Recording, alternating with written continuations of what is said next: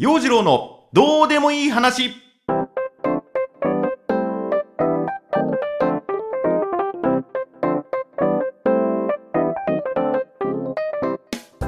今週も始まりました陽次郎のどうでもいい話。こんにちは、陽次郎です。プリンターが故障してしまってね、ずいぶん古いもんなんでサポート期間も終わっちゃってる。でこれさ、あるあるだと思うんだけど、インク交換をした瞬間に動かなくなってしまった。これはなくしかない。でね、いろいろ司会の台本だとか朗読用の作品だとか、結構印刷しなきゃいけないものがある。プラス、年賀状作りもそろそろ、動き出さなきゃいけないななんて思って、ここは新しいプリンターを購入しようと。もうしょうがない。予定外の出費でしたね。で先日近所の家電量販店に行ってきました。で今さ、そのプリンターも日進月歩の技術革新、スマホからダイレクトに印刷できますとかさ、写真なんかそういうの便利なんでしょうね。いろんな機能があるみたいで、基本僕個人的には文字が印刷できればいい、あとカラー印刷であった方がいい。年賀状なりね、写真なりの印刷ができるから、カラー印刷ができるもので、でついでにスキャナーとしても使いたいんで、スキャナー機能付き。こんぐらいのものであればね、これぐらいのスペックであればどんなメーカーのものでもついているであろうと。なんでこのスペックのもので一番安いものでいいんじゃないかと思っていたんだけど、実際家電量販店に行ってみるとさね、何その機能すごいもういろいろ目移りしちゃう。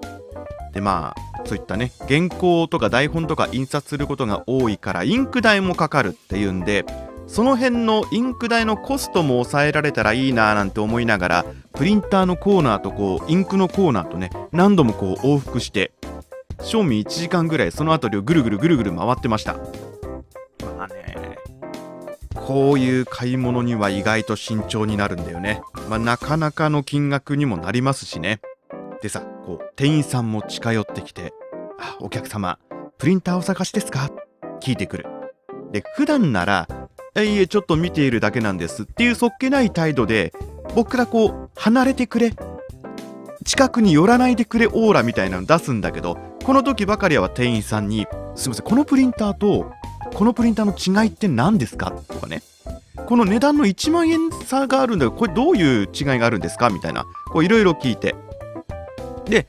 お客様、資料とかの印刷が多いのならばボトルインクタイプのものがおすすめかとって言われて、そうなるとね、今そのボトルタイプのプリンター本体そのものってのが割高になってしまう。でもこれでインクのコストっていうのが抑えられるんだろうなっていうふうなのを考えたら、じゃあこれでと自分の中では、予算を少し超えたぐらいかな。なかなかハイスペックなプリンターを購入してまいりました。ハイスペックって言ってもね、僕の中でそう思ってるだけなんだけども、今度はね、それうち持って帰ってきてからパソコンとプリンターをつなぐいろんなののインストールとやらに時間がかかってしまって、この2枚の資料を印刷するのにどんだけ時間がかかるのと。で途中さ、何度もエラーメッセージが出てきて、もう何なのあなたみたいなね、前の子はこんなに面倒なことなかったのにあなたは何なのもうちょっと思い通りにならないプリンターに話しかけてね、でも時間をかけて最終的にはなんだ、あなたもやればできる子じゃないって言いながらね、印刷されたものを見てほっとしたんだけど、道具っていうのは使っていくうちに慣れていくものなんでしょうね。今でも時々ね、わがまま言ってエラーの表示を出してくるんだけども、なんとか印刷できるようになったんで、このかけたコスト、このプリンター代は回収しなきゃなんない。なのでしっかりね、このプリンターちゃんにもね、仕事してもらって、台本だったり原稿だったりっていうのをね、声に出していく仕事、僕自身の仕事もね、しっかりやっていきたいなと思っています。という話をしたかったわけじゃないんですよ。プリンター買ったとかどうでもいいんですよ。いいですかいいんですかって。今はペーパーレスの時代なんです。紙に印刷しなくてもタブレットを持っていけば台本も原稿もその場で確認できると。それで確認すればいいじゃん。あなたタブレット持ってるじゃん。買ったじゃん。それ使えばいいじゃん。うん、でもね、台本を PDF ファイルにしてタブレットで見ているとね、こういざっていう時のメモが書けないんだな。じゃあタッチペン買えばいいじゃない。タッチペンで書き込めばいいじゃない。そう?タッチペンを購入してしまいました。ね、タブレットを使いながらこうタッチペンで仕事するってなんかできる人っぽくないですか？そういうふうに見えませんか？まあ、自分もこうタブレットとタッチペンで仕事をするってなるとできる人間になったような気がする。だが残念なことに今のところこのタッチペンを使う用事が全くない。買ったばかりで1回充電してそれで終わりです。今ペン立てに一緒に挟まっておりますね。ペンと一緒に挟まっておりますね、これね。なので今日のこのポッドキャスト一つ、このタッチペンを使ってチャレンジをしていきたいと思います。陽次郎のどうでもいい話。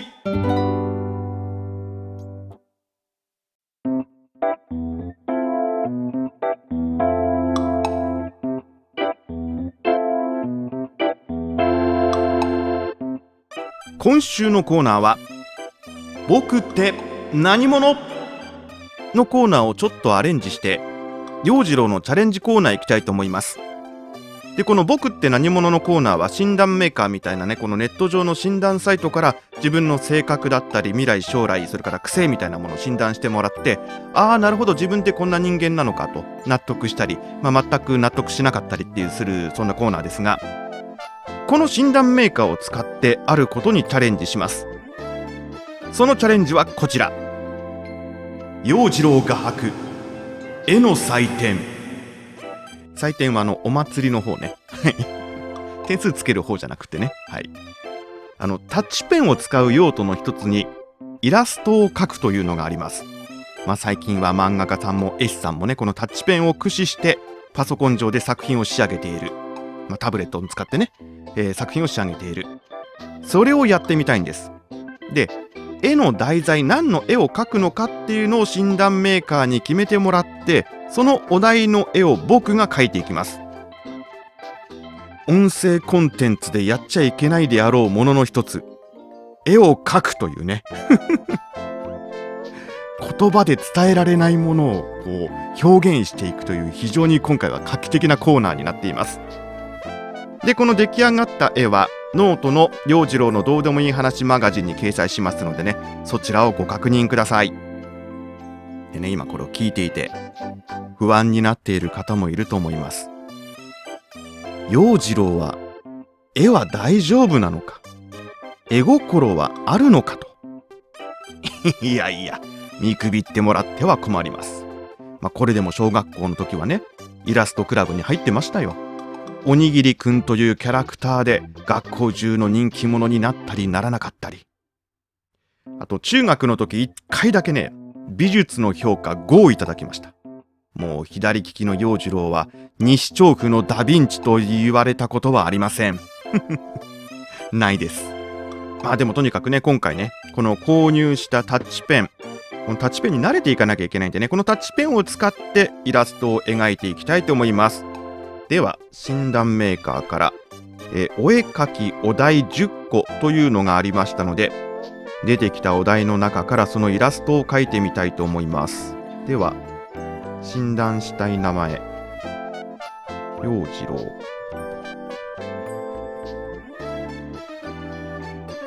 はい、診断メーカードーン、出てきました。よいしょ。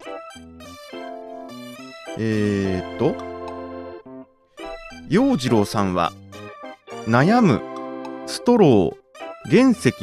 中学生、待ち合わせ、通りすがり、燃え袖、煽り、遅刻、料理するのうちどれかを書きませんかと来てますので、じゃあこの中からいくつか書いてみましょうかね。ではチャレンジタイムスタート。どれいこうかな、どれいけるかな。ストローなんて結構簡単にいけんじゃない？わかんない、ちょっとやってみよう。味わい深いねこれね。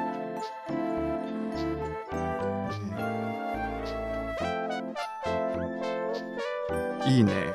いいね。いや、絵心あるって。よし、これで OK 完成。よし、1個できた。ストロー、これストロー保存。あ、いいんじゃない、画伯、画伯いいんじゃないですかね。続いてこれいってみようかな。これいけんかな、すごいな。これでこれ使っていってみよう。はい、かわいい。これちょっとじゃあ色つけよう。色つけてみよう。よいしょ、これだな違う、そうじゃない、違うの、そうじゃないの、困ったな。じゃあこれだな、これでやってみよう。はい、違う違う違う。煽りって何、煽りって、煽りがわかんない。おお、じゃない、これでいいんじゃない、ダメかな。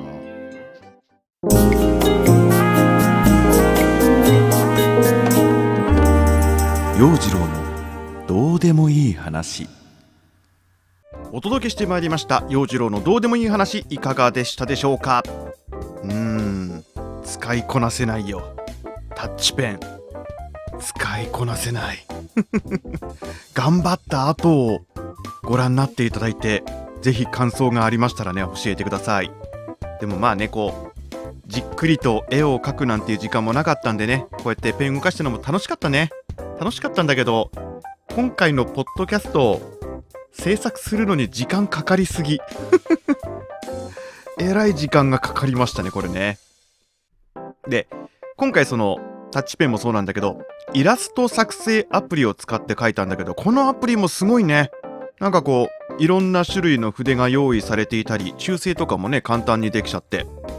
ね。これあれだね、よくラジオであるノベルティグッズみたいな感じで展開しようかね。どう？今回の僕の描いた絵の絵はがきとかステッカーとか作ってみようかねマグカップとか T シャツとか作っちゃおうかね。で、売る売る、売れないでしょうけどね。まあ今ほらそういうのもさ、ネットで簡単にできちゃうからさ、どうだろう、サイドビジネスとして。まあ見込みはないけどね、売れる見込みないけどね。まあこうやってパソコンなりなんなりどんどん技術が進歩している。で、こうね、自分で作ったものを発表する場みたいなものもね、どんどん増えている。こう自分の描いた絵がさ、まあノートにペロッと貼っつけただけなんだけども、まあね、不特定多数の人に見てもらえるチャンスっていう風なのはあるわけじゃない。改めてすごい時代だなっていう風に思うし、まあそうやってね、発表するなり、まあ販売するなりでさ、こう自分のスキルを高めていこうとかさ、いいものを作ってみようとかね、こういいね、クリエイティブな時間っていうのもいいですねこれね。手を動かしている時間っていうのもなんかいい時間だなって感じました。楽しかった純粋に絵描いての楽しかったわ。まあまたね、もし機会があったら描いてみましょうかね、発表してみましょうかね。その時は僕の腕も上がってるかもしれないね、画伯としての画伯としてのスキルも上がっているかもしれないし、このタッチペンも使いこなせるようになってるかもしれない。こうご期待です。そんなクリエイターたちが発表したり販売したり楽しい百貨店、八雲百貨店、いよいよオープンですね。水曜日かな、18日、今週水曜日にオープンします。今回も様々なクリエイターたちの作品、商品が並びます。まあお買い物ももちろんなんですけどもね、そういった作品を見て回るのも聞いて回るのも楽しいネット上の百貨店になっています。で、今回も百貨店内には DJ ブースも登場というふうなことなので、次のポッドキャスト、八雲百貨店からお届けしていきます。このポッドキャスト宛てのメッセージもお待ちしています。陽次郎のツイッター、@陽次郎0815、YOJIRO0815、フォロー、そして DM 書いて送ってきてください。で、今回のイラストの感想などもぜひお寄せください。ノートのマガジン、陽次郎のどうでもいい話、こちらもコメント欄記入お願いします。好きボタンのポチ、それからフォローもお願いします。陽次郎のどうでもいい話、ここまでのお相手は陽次郎でした。それでは、あさってか11月18日のやくも百貨店スペシャルでお耳にかかりましょう。バイバイ。